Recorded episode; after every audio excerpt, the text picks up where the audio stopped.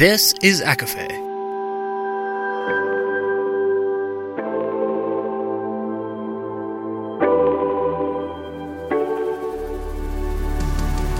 Laura Marie and Jessica Marie proudly present A Court of Fandoms and Exploration, a podcast.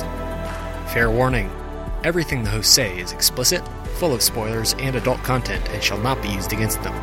They have opinions. Let's try not to drag anyone for expressing themselves and just have fun for an hour.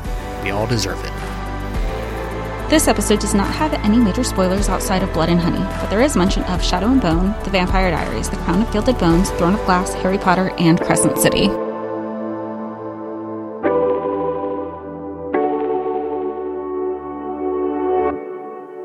Everybody, and welcome to A Court of Fandoms and Exploration, your weekly deep dive into the YA literature and fandoms that we love. I'm Laura Marie.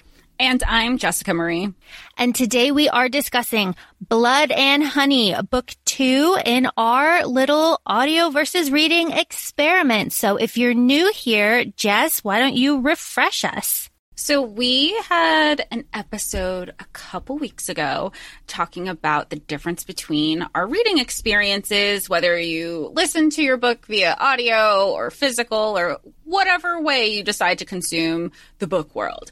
That being said, with Gods and Monsters coming out, we thought it would be a good idea to kind of basically conduct our own experiment in our opinions of the Serpent and Dove series. So, Laura, as this is a reread for her, she went ahead and listened to Serpent and Dove and Blood and Honey on audio while I was reading the physical book to see if if our opinions what the experience would be like if our opinions would differ or change or what have you. So here we are in our blood and honey episode. Um, and laura she listened to this one and i read this one. And i think everyone should be very clear. I do not like this book. I do not like this series. Jess tell me your opinion. Oh my god. It was the way i felt with the first book. I don't want to say I liked the first book. I think Lou carried the first book. I think that's why I liked it. Did I like the book itself? Mm, but did I like Lou? I like I liked Lou, and I also casting her because Peachy Queen cosplay had have, has done so many cosplays and reels and TikToks. I had her in my head the whole time, even when I so that was that was a really good point of reference the fan art was a good point of reference for me for Reid. I didn't like their relationship then. I like it. I dislike it even more now. This book was fr- this was a very frustrating book to me. I have opinions. I have annotated notes. So I don't want it to come across as people who are frustrated with reading and then they have nothing to back it up because that's not what this is. I mean, this episode will probably sound like a bitch fest. So if you do love the book, it's up to you if you want to keep listening because I think everybody has a different way of, you know, hearing both sides to the story. You know, you could still like something, but respect where somebody else is coming from. I think that that's a good precursor and kind of disclaimer as we go into this episode. We mentioned it, well, I, I brought it up to you in our previous Serpent and Dove episode. Uh, is Lou Reid's manic pixie dream girl? Yes. Absolutely. I feel like that was solidified here in this episode because even there's a line that is said right in the beginning where his mom says to him to Reid about just the LeBlancs in general, Morgane and and Lou they're wild and free and excessive excessive. They're addictive. They consume us and make us feel alive. And that just remind that right at the beginning at the top of the story. And that right away i think i was I, it remi- reminded me of the conversation that we had last week. But then i don't know if i was kind of there were times where she was just frustrating the mom helene was. Because sometimes i'm thinking oh my god Reid You've known her for 2.2 seconds and you're straight up mama's boy. You, clearly, you have childhood trauma. You need to be in therapy. You are seeking love, like love from anywhere else but yourself. And then other times, I just, she had her own, her own agenda, I think. and she, so you could say that one of the themes of this book would be like, uh, accepting yourself. And then another theme would be looking at the world through rose colored glasses, which is, uh, they like say that later on in the book. And, um, Helene absolutely is looking at, uh, with rose colored glasses, the king, and Reid too. And it's just, it's just so incredibly frustrating. Uh, Like all of this, all of this is so incredibly frustrating. Um, Reid even says later on in the book, like when we, when we get like, like a point one of spice, like there's just, there's just nothing here, right? Yeah, don't Um, expect spice. I mean, yeah. ex- There, there's nothing. There's nothing here. But he says, uh, Reid says to Lou, like, you make me feel alive. It's like, uh, you, you uh, it's so fucking frustrating. anything was going to make him feel alive. He grew up in a monastery. For real. For real. Uh, uh, okay. Okay. Okay. So I think I mentioned in our last episode that this book was a lot of like side quests and you don't actually get to the plot until the end, right? the last 60 pages i feel like like the whole time there were a lot of things in this book where i where i was thinking oh my gosh all these stories how does everybody keep dying and coming back to life that was frustrating. And that's coming from me. I want a happy ending for i always love a happily ever after. And that that kept happening. And then of course ansel dies. And I go "Huh, okay well shot myself in the foot there. But it was just I, I don't know. I didn't. I, I. It wasn't for me. I don't know if the side quest. And then we were talking about the side quest, and I'm thinking of how that's your preferred method of playing video games. So I go, okay, this might be. This could have been up Laura's alley with all the little side quests. It was all over the place. It honestly felt like it was all over the place. Yeah, all over the place, like meandering, kind of weird. Um, and as I told you earlier, Claud Deveraux has a broken back from carrying this book. He, he was the, the like guiding light, the, the saving everything. He, he was great. I loved his reveal at the end. Um, he, he was the best part of this book, hands down. Oh my God. I cannot wait for you to get to the audio so you can hear what the narrator does with him because Is oh it good God. at least? Is that okay? I will say nothing. Oh Lord.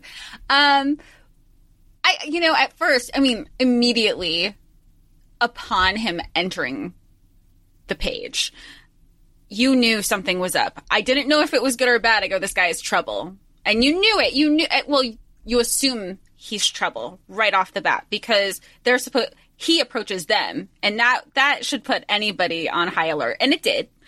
Um but then when they later approach him to help basically hey can you take this guy off my back Lou, to, to take Reid you knew there i was like this isn't going to be terrible. This is because he already knows magic exists. He already knows who she is. He hasn't turned anybody in. There's a there's a bigger thing going on here. I didn't know what it was The only thing that I found relatable in this book is when Lou almost burns all of her hair off, dyeing it blonde. I was like, hey, I know exactly what that feels like.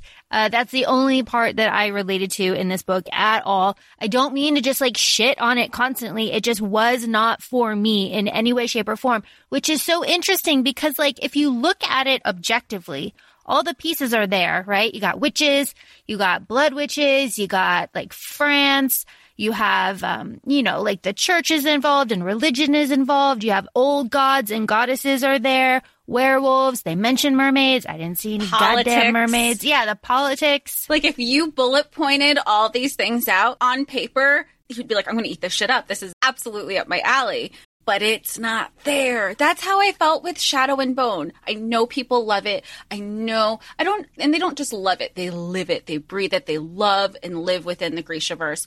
I totally respect that. I don't get where, but again, it's not written for me. So it it was interesting to do this YA read at this point a little bit more objectively. And as opposed to where I'm usually on one end of the spectrum when it comes to how passionate I am about the books that we've been reading. I found myself on the other side of the spectrum where I was frustrated a lot. And whereas with the serpent and dove frustration came a lot with the patriarchal society, the frustration came a lot with Reid and him trying to fix Lou and not accepting her as what she is. I mean, he was trying to tell her basically, we can fight for it. If I win, you don't use your magic anymore. And if I win, I'll, I'll, I'll reluctantly learn how to use it. And that was really frustrating. And again, I refer back to like last week's episode because we even talked about if this was a relationship in the real world, would this sustain? And it wouldn't. I mean, you granted you do have relationships like this that I don't want to say they sustain. They more or less agree to be miserable and complacent in the rest of their relationship. However, that's just that that was even more ingrained here. Like there's going to be that resentment and then of course I'm screaming and go, You're being a little bitch. There is a bigger there are bigger things at play. You don't and he goes, Not only will I do I not want to learn magic? I won't. What? There, there, there, people are going to die. There's going to be a massacre, and you won't want to do the little, the smallest thing, even if it was like this is a temporary fix, this is a band aid. But when everything's said and done, I'm out. It's just, it, it's just like Re- Lou did the same thing when she looked at the bigger picture and she wanted life or death. She goes, I choose life and what am what's what's the band-aid? I'm not going to get ma- i'm not going to use magic for x amount of years so i'm not traced. What is so hard about that? I love your passion. They are to me one of the most toxic couples i have ever come across in reading. And i know people would be like oh but but but hear me out.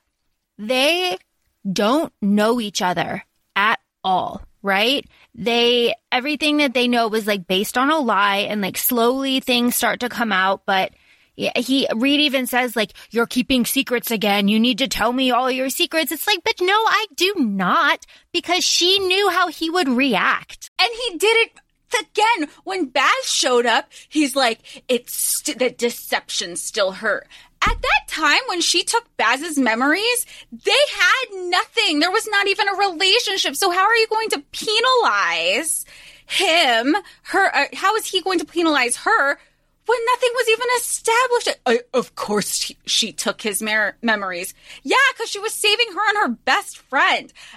My passion comes from my frustration. He's just a dumb fuck. He's so stupid. And it's not even that. Like, the two of them together, it, there, there's a TikTok that is like, you know, you have individually smart people and then you put them together and like all their brain cells die and they have to share one between the two of them. Yeah, but that's usually because it's like they're you're joking. Or, the way I've seen that audio is because it's your group of friends. Like, yeah. we all are very like our group. Like, we are all very smart individuals. Put us together, we are on the floor quoting grandma's boy. Like laughing. But i think it's applicable here because like think about it. They they don't know each other very well. She's a witch. He's a witch hunter like cliche you know whatever. But they are willing i would say lou is willing to risk everything for him. What is he what, what is he risking? Honestly. Like, nothing. He he like you could say oh he gave up his whole life. He murdered his father okay, okay, fine, yes. She was dying anyway. Like, if you weren't willing to come to her rescue, eh, eh, eh, and oh, you know what bothers me about him, amongst other things, he everything comes down to feeling like he has this duty and like honoring something. He goes, "We're married. I made a vow." Okay, but you know how many people lean into that whole I made a vow and that doesn't mean you're happy. I mean, think of all the I mean, there's a reason people get divorced and I don't mean that in a pessimistic sort of way. If everybody honored their vow, that's you're doing something not because you want to, it's out of obligation. And that's where that's where I have like don't be with me because you feel obligated to be with me at this point. Like fuck you. I can do without the obligation. They're not even legally married, as his mother points out over and over again because she used a fake name. Um, I, I see them as this couple that thrives in chaos, right? They will do anything to to get each other back because there there's always danger. But as you said, if they settle down and have like a mundane life, they'll hate each other, right? Like they they need something to focus on to distract them from their own like problems. Uh and ugh, it's just it's just so ugh. It's you're focusing on the external components because the second you start reflecting internally on like the actual issue, again, like this is if we're like creating it to real life, um, that's when shit's gonna hit the fan, and then you're gonna have to you're gonna have to kind of come to terms with what what's really going on between you two as a in a relationship. And also, I just want to point out that they use sex as a huge like distractor, right? Because they they wanted to fuck in the pool and mm-hmm. and they get caught and then he has to, you know, kill the chasseurs and you know, that's a whole thing and then they fuck in the Like uh, right the- before the yeah, the like right before all the shit goes down and they go into the tunnels and and Lou says like and I felt complete. It's like Oh, I hated that. Like we we came together, but they it didn't. They clearly the author. This is YA. She, she meant it as a joining Yeah. of each other. Yeah, like they're they're and it was like uh what was broken is now fixed and we created something new together. It's like like people who have babies. Yeah, because it's like like like a exactly. save me baby. Mhm. It was that was exactly what I was thinking. And then right after that, you know, right after that, Lou uh tricks Reid, bars the door with magic and like goes off to save, you know, you know, self-sacrifice trope. Yeah, like on her own. Just oh, he's he's just so frustrating. I just can't stand him. The only the only part of him that I like understand and acknowledge and appreciate is that he was dealing with killing his father and he says and that's why I appreciate it. He says like, you know, I really made this plan really my subconscious just to get me back here for the funeral. I didn't realize like how much I needed this closure and the funeral until I got here. So like he I understand that, I get that, but everything else about him is just trash. He's a trash person. He's a trash. Ugh. What frustrated me about maybe that's just the whole grief of it all. Was they it, it was written as if oh let me just go to the funeral and then everything's fine. Then mm-hmm. and i didn't and i guess seeing such a difference in writing the way tracy deonn did in in legendborn and seeing the way this is written and handling grief vastly, vastly different. So I, I also didn't res- respect that. I, I don't know if respect is is the right word for me personally. I just it felt very dismissive of you know this is a paternal figure in this person's life because that's how he was raised and all of a sudden it's just like go to the funeral and then you'll be fine what It's all it's all just like complete horseshit. I really thought reading this the first time that I was gonna like this group as a found family. I was like, they're gonna come together and be a found family.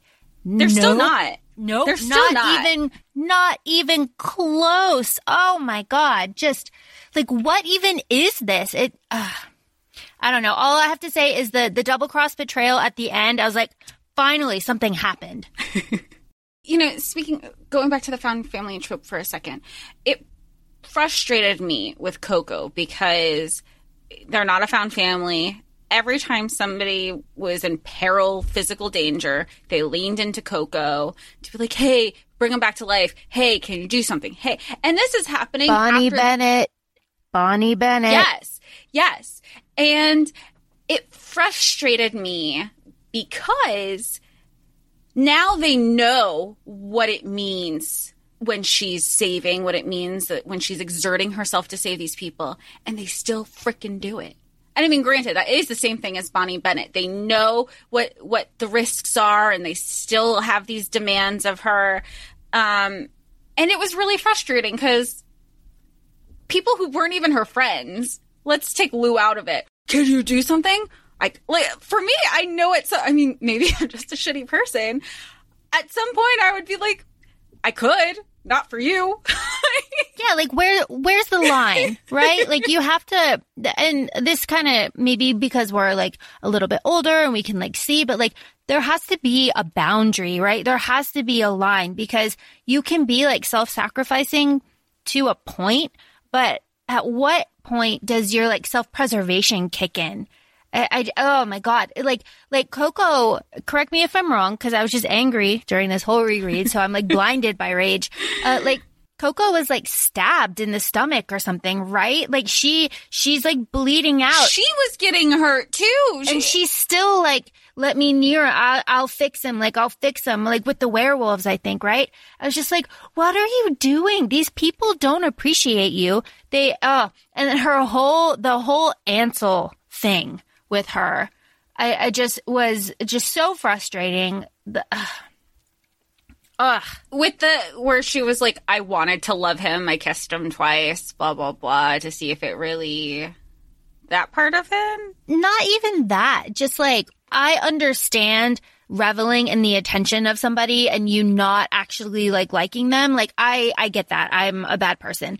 But just the way that everyone treated Ansel, like all he wanted to do was be useful, right? That's all he wanted to do. And they treated him like shit. Everyone treated him like shit. You would think Lou did. I think Lou, uh, I think she was only nice to him like out of spite. Like I'm gonna be nice to him Oh. and and train him because you know he was a chasseur and like fuck them. You know I'm gonna I'm gonna turn this Oh. other one because yeah I that's how I read it.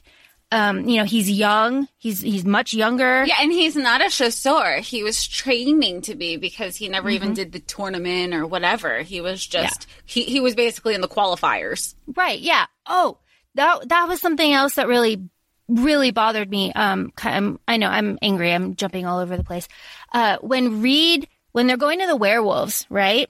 And uh, he has the the bone werewolf bone dagger, and Yeah. then and then he's he's telling Lou he's like, oh well, I didn't like come you know i stumbled upon the pack. Like i i lied i lied to you to impress you just like yeah, How come he's how come there where's that Yeah. double standard? Where's that? Exactly. Oh, I, okay, like okay, I'm not saying he wasn't peacocking because whatever. whatever But to the double standard of sure you lied to me.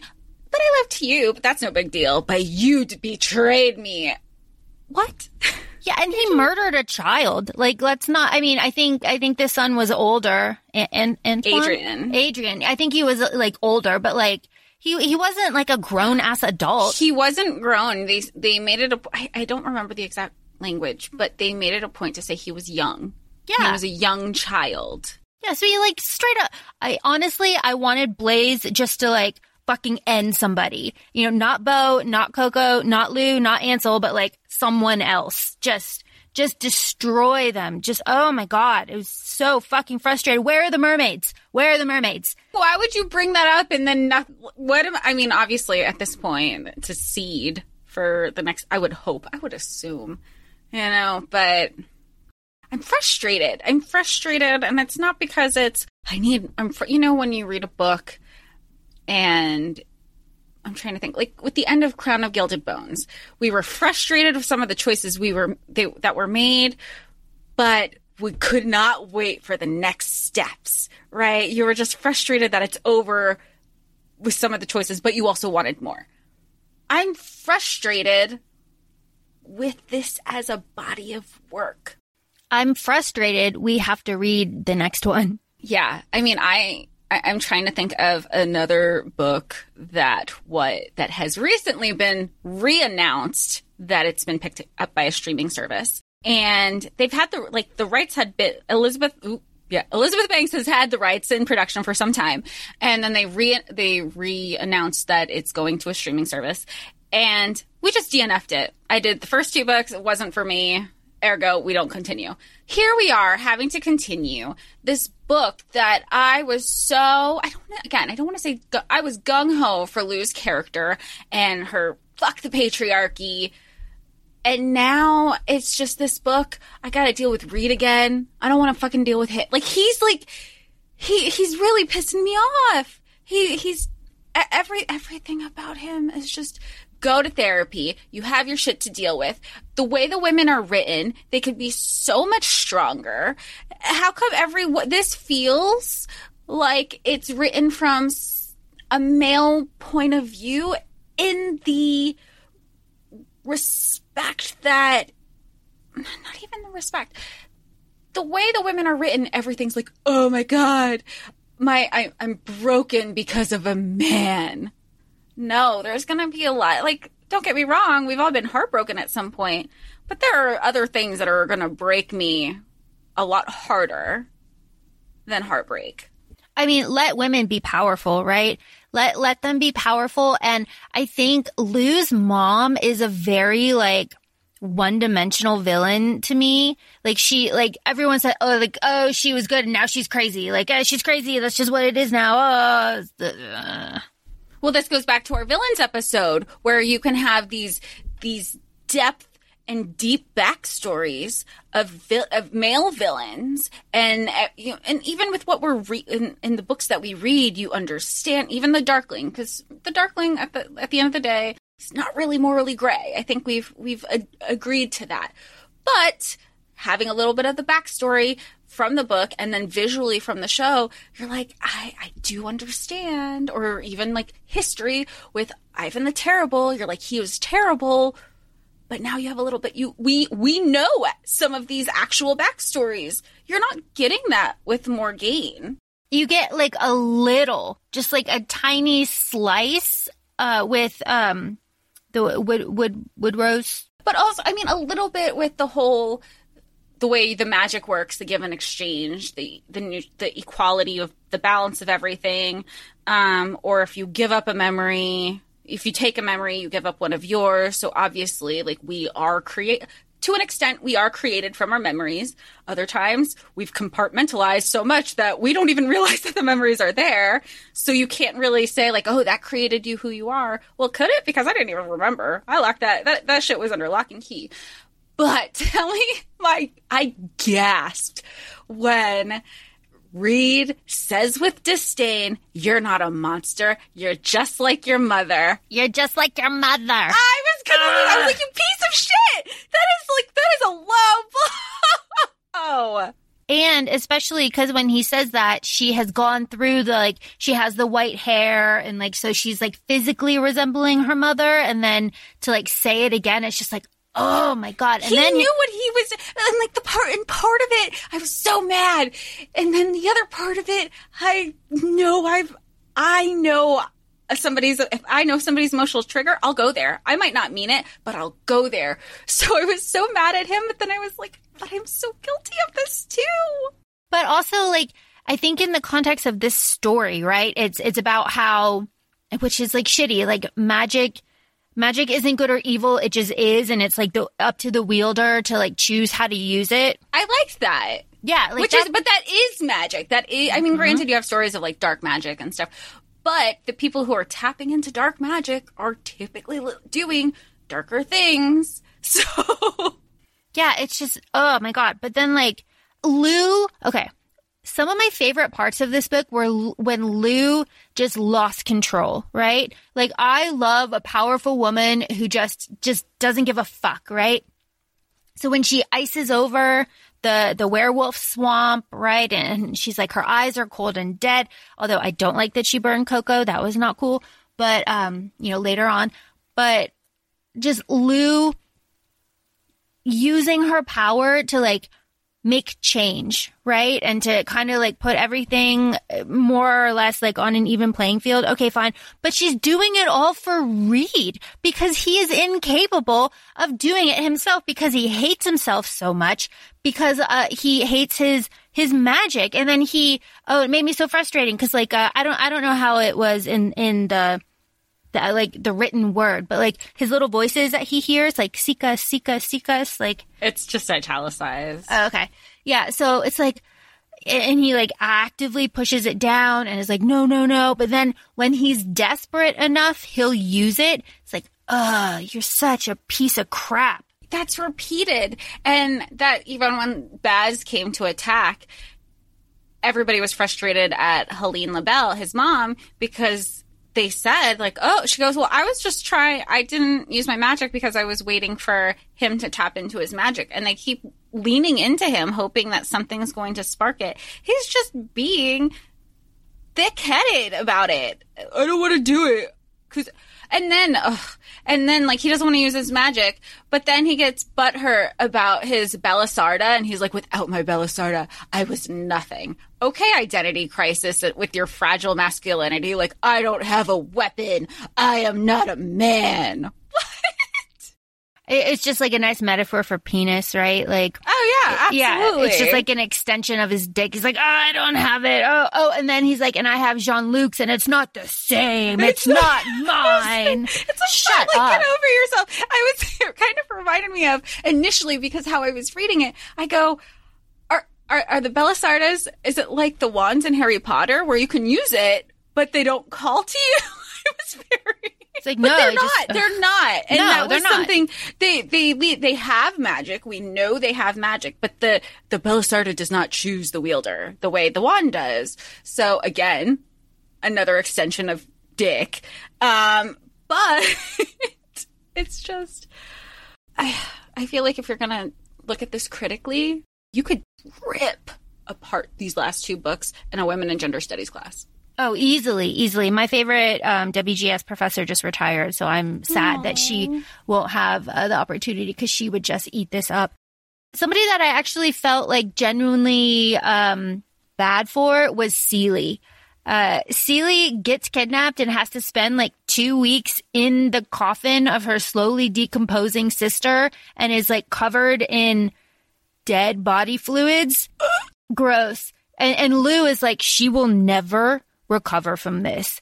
honestly, mentally, even if I was physically okay, just kill me at that point because mentally, you will. I don't care how much therapy you're in.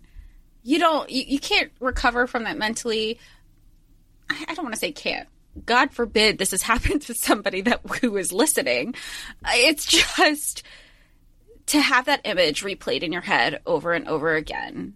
To live those moments, it's just it's awful. No, it, it's terrible, right? And, and yeah, and and Lou like acknowledging like this this is really terrible. However, Lou and Reid, when Jean Luc like bursts in, is like they have Celie, and like they're weird like I don't. It's not like jealousy, but it's like Who? uh, Lou, Lou? and Lou and Reid, right? Because we get both of their perspectives, and Lou's like Celie, and then Reid is like, "Well, I don't love her anymore, but I feel a certain way," and like she, you know, she's with Jean Luc, and like I don't. That whole I do I do love when Lou called Jean Luc out on his shit. He's like, "Oh, you did you fucking fuck her?" her?" Yeah.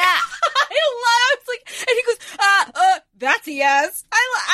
And everybody, like, nobody saw it. She saw through the bullshit, and she goes, "Well, makes sense. You've always, you've always gone after Reid sloppy seconds. That's my man. That's those. See, that was when book one Lou jumped out, and I go, yes, like that's that's the Lou that I like. That's the Lou that made me like book one.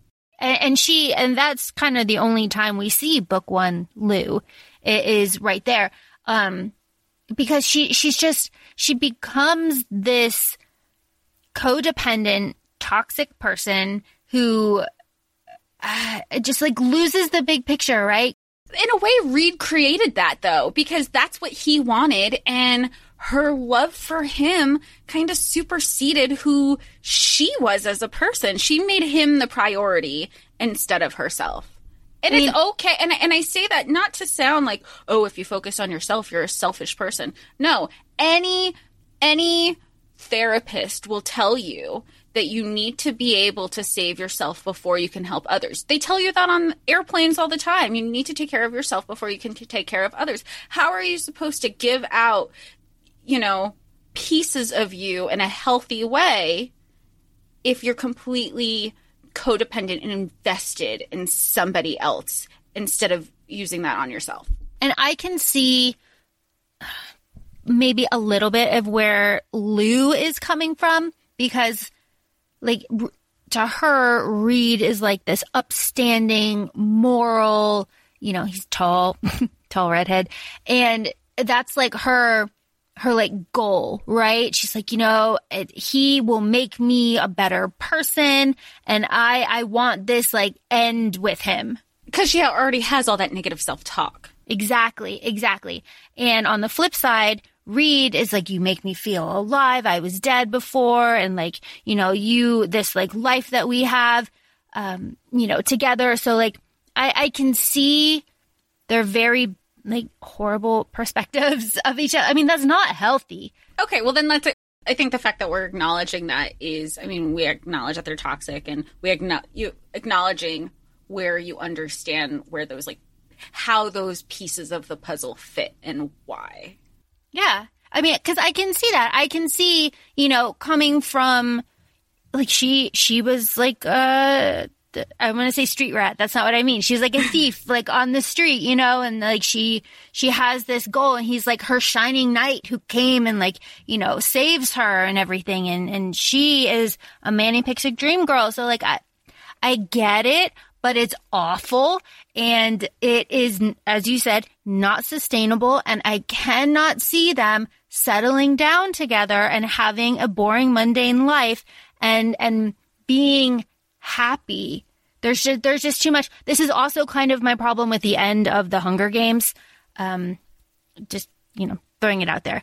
Uh, just, it, it's like you're trauma bonded Right. and and you're and because you're trauma bonded you are afraid to let go of that because then you are alone You don't know how to exist outside of that, especially when it's not just, you know, tip I don't want to say typically.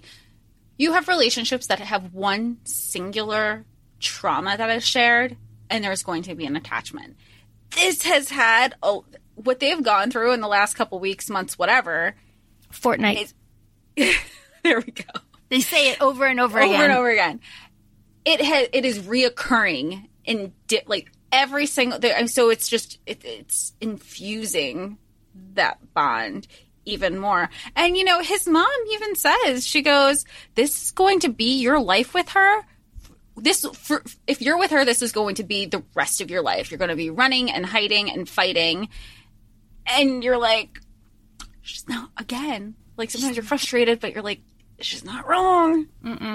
she's not wrong uh, another male character that bothered me in this book was Beau what happened to Beau he became this like whiny like weird i don't know like i really liked him. Like he was jealous over Ansel. yeah it was it was just so weird. And then like i i, I understand having as we said earlier rose colored glasses dealing with like parental figures and like having that ripped out from him and like that kind of like trauma. I, I understand Beau in that moment but all of his bitching and whining uh, ah, I just didn't, I just didn't understand. And he's like, I'm not an actor. I'll do your sums. Like when he's part of the carnival or whatever. It was just like we're, and, and, uh, when Reid was shirtless, like with the knives and stuff, all I could think of was Lorcan. Me too. Yeah. I was like, oh, it's another seven foot tall shirtless man throwing knives. Oh, it's Lorcan. I can do with a Lorcan a lead novella. Easily. I don't want a novella. I did. I did want a Beau novella with with Coco. Yeah. Not, but not this Beau. No, not, Not, this. book two. What happened to the characters? Like, what's that? What's that TikTok sound? What happened to the original plot? That's what this feels like. Yeah, it, it really does. It's just, ugh, whoa. Blood witches eating hearts. Cool. Blood I was gonna witches. say it doesn't surprise me. yeah, no, cool. Uh, I like the blood witches funeral um kind of traditions. I, I liked that. Uh, I don't like how the blood witches are, you know, like starving and freezing and, and it's all Coco's fault, right? Like, I don't like that. I was going to say that was I I didn't understand. Yes, she left, but what difference would it have made if she stayed? Because she's just the princess. Let's not forget that La Voisin is the queen. So technically, that's some queen shit she needs to handle. Why are you passing it off to to the princess? Yeah, like I, I did, I did not understand. However, the grimoire uh, reminded me of the uh, Care of Magical Creatures Hagrid book. Oh, yes, yes, it- yes. Yeah, because of the skin and it like moves, it moves and stuff. She was like, "Is this weird that I feel like it's a lie?" She's like, no, because it, it's totally weird. like, it is, it is weird. Um, the the wraith, um, what what's her Nicholina? oh, yes. I yeah, Nicholina or Ni- Nishalina. I don't know. I think I read it Nicholina. Yeah, um, she she was interesting. I I like was creeped out and was intrigued by her, and I liked her sing song like kind of prophecy situation. She always was singing in like poems. Yeah, It was very eerie. Uh, but she was interesting i think is what it is like there was so little that was interesting in this story but like she she was interesting it's like her and Claud and, and uh the twins uh I yeah, Right. the brothers. the brothers like they they were great they were great I thought, okay, I like the Matagots. They're like nobody. ta- I I don't know. I like the idea. There would be like these little cat. There was like a cat and then a bat, maybe, and then one turned into like a something else. I can't remember. There like were a three. Fox? fox i think a fox yeah And I thought it was like in the beginning of the book, you know, you hear about the Matagots and you hear that, you know, they really only appear to troubled souls. And so you had the one that appeared with Reid in the beginning, Absalom, and always followed him. And then you find out that, you know, Lou goes off and Absalom starts following Reid, uh, starts following Lou. And you're like, okay. And, you know, everybody's shocked. And like, how does nobody realize that she's the troubled soul? And then they keep appearing. And I'm, and they're like, oh, people have heard about one Matagot following a person, let alone multiple. Like, how does nobody realize that she's carrying the whole, like, she's carrying a lot of shit right now? But I like the idea of like the pet's just like, I don't know, maybe just, you just want really a pet. wanted a pet. yeah no me too I, and they like do messages for her and like kind of the otters in Crescent City. Yeah, or they kind of like scout, you know, out. She names them all, and everyone's like, "You name them?" It's like, yeah, I fucking named them. Like they're with me all the time. Brigitte, and Charles. Yeah. I remember I was reading. I was reading. And she, it said something about Charles, and I go, "Who's Charles?" Like I couldn't. And then, and then it's oh that that's the one who did the mess. I go, oh, it's the other Matagot. Yeah, it, uh, yeah, yeah. Um, so Lou obviously has a lot of trauma, and she has a lot of trauma with her mother. And wow, her mom is, as we said, kind of a one-dimensional villain, and is pretty shitty. What do you think? Well, I, I even put in the notes how her some some things that the way her mom acted. Like, let's just. I mean, where do you begin? The fact that she was born to die, which is so similar to some of the other books that we've read. Um, I won't go there because I'm, tr- I'm trying to be spoiler free this this episode. But I mean, cliche mother who's always gaslighting her kid, right? I mean, oh, you would do that to me and I'm your mother. You know, every everything that she said, it was always backed with, but I'm your mother. You're literally trying to kill me. You know, we talk about like even as adults, we're still trying to learn how to create boundaries for ourselves and the parental figures in our lives. Here she is trying to do it. It's just very frustrating. I mean, she's not a good, like you said, very one dimensional, but I can't help but think there needs to be a little bit more of a backstory. Again, though, with Woodwoes, and you know, you find out about like there, there was the one guy that she dated where she opened the cadaver, put rocks in, and sunk at the bottom of the melancholy lake. Like, what? But I, I feel like some of these backstories, and maybe I don't, maybe that's me wanting to know more about her character, but I, w- I was frustrated that every time that this uh, Morgane was upset, it was at the hands of a man. Yeah. Oh, yeah. No doubt. And you say gaslighting. So, um, Morgane is always like, you know, you're my, like, I'm your mother. I'm your mother. But then she screams at Woodrose, like, she's his. She's not mine. Like, she could have been ours, but she's not ours. She's his. So, like, it's weird. Like she doesn't take ownership of Lou, but then she expects Lou to like love and respect her as a mother. It's like classic gaslighting. Like what the absolute fuck is that? Just uh I gave you a roof over your head. Are you telling me I'm a terrible mother? Yes. Like, yes, I, I kind of am. Yeah, it's just absolute absolute trash. I I just cannot. Like uh, what what is the test? The Ben the Bendel test, where like two Right. women have to have a talk, not mentioning a man. Like, uh, does this pass? No, no, it doesn't. No, God, ugh.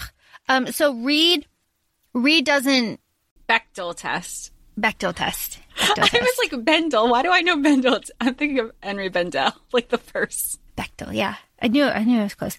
A Bechdel test of work must feature at least two women. These women must talk to each other, and their conversation must concern something other than a man. A lot of Hollywood movies fail at the Bechdel test miserably. That's the Oxford dex definition. It's true because they're mostly written by men. So yeah, there's only yeah there there there are examples. There there are examples. Uh, look them up. It's fascinating. Um, so Reid hates himself. He does he hate witches?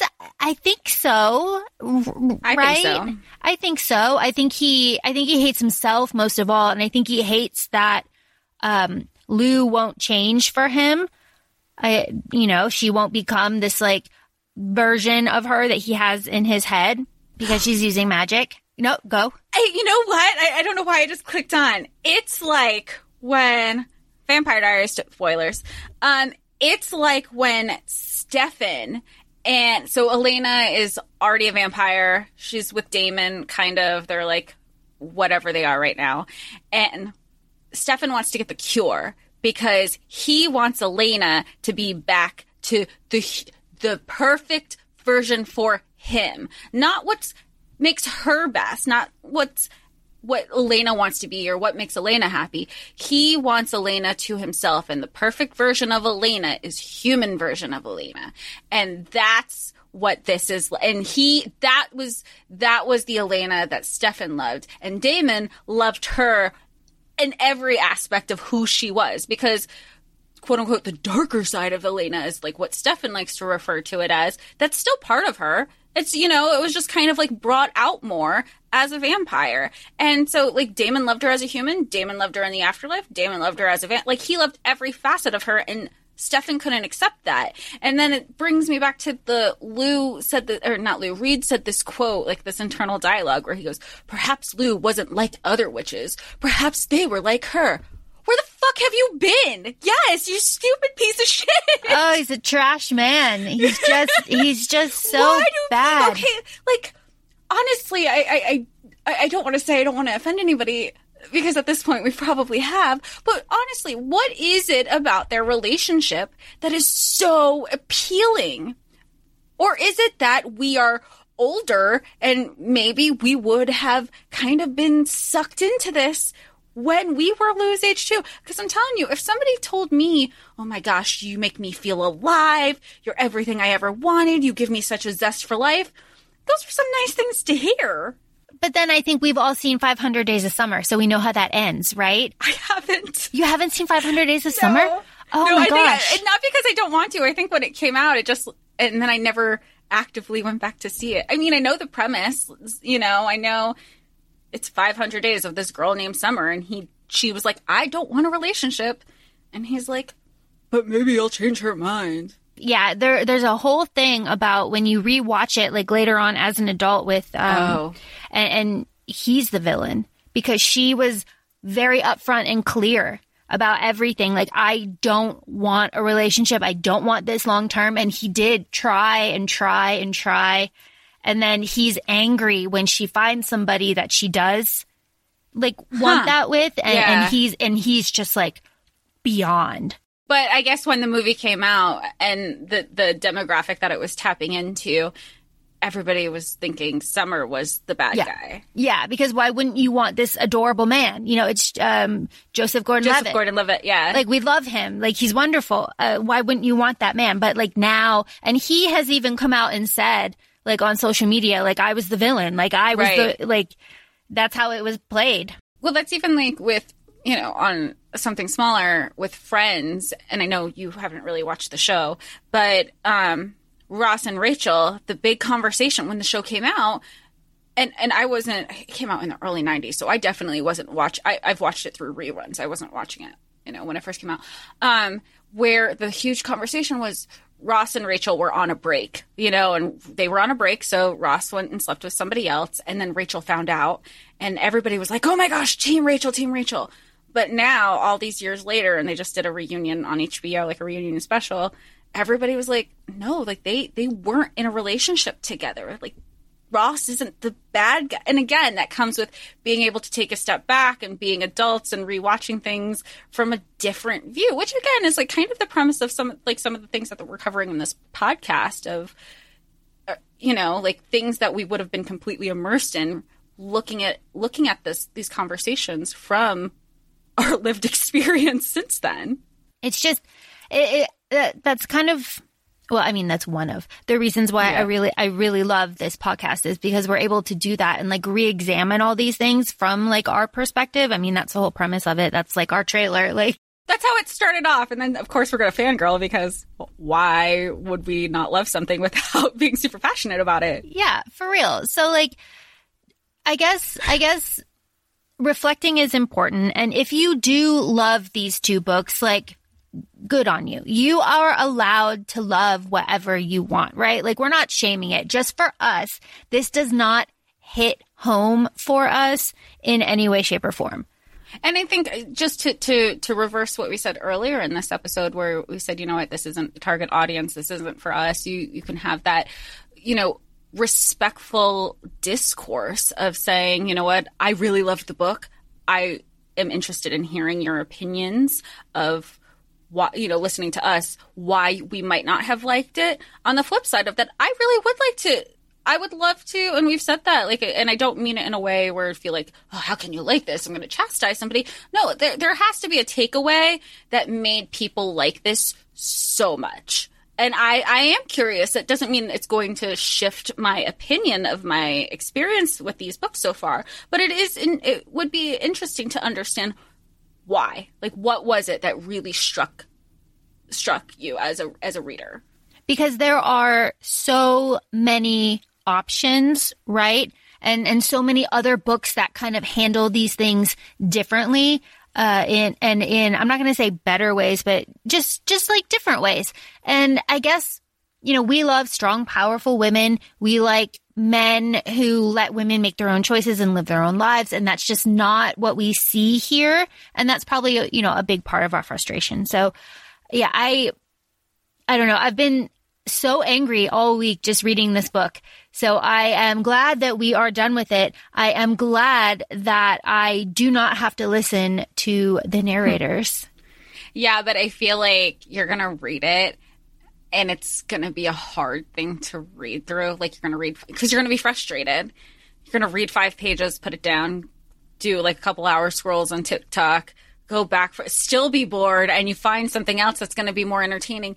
And the difficult thing is, whereas you could be frustrated reading, you could still multitask. Like I know you've probably played your games, or you had like something else going in the background, or packing, whatever you have going on you're you have to sit down and put time into the reading um, with this one and it was already a struggle with the audiobook so i feel like that's you can't read it fast enough I am so excited for you. I cannot wait to hear your opinions with the audio. I cannot. I am so stoked. I- you know i just i know all i know and you've left i'm kind of going i I'm going into the audio blind, except that I know you don't do not like the male narrator. You won't tell me if it's because of his cadence, if there's some accent, if there's different inflections on things that he says. You'll know right away.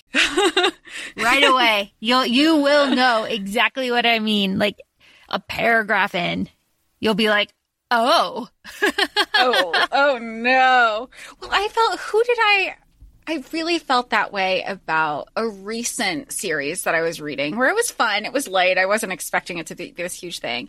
But then it started it's it was being read from a male perspective. And it was it was the the retelling that Yeah, I was I know what you you're I'm being talking about, Super, yeah. I'm being super vague right now. I know. intentionally. Um, and the male one, I go, what is this? This is supposed to be a really hot, sexy guy. And I am not getting that from this audio. And there's going to be a- another perspective coming out in the winter or something. And I'm going to, I'm going to read the book because I cannot be tortured having to deal with that narrator again. And I know that, I know that was why. And I think that was the first time where I go, oh, this, this is what Flora meant with the narrator.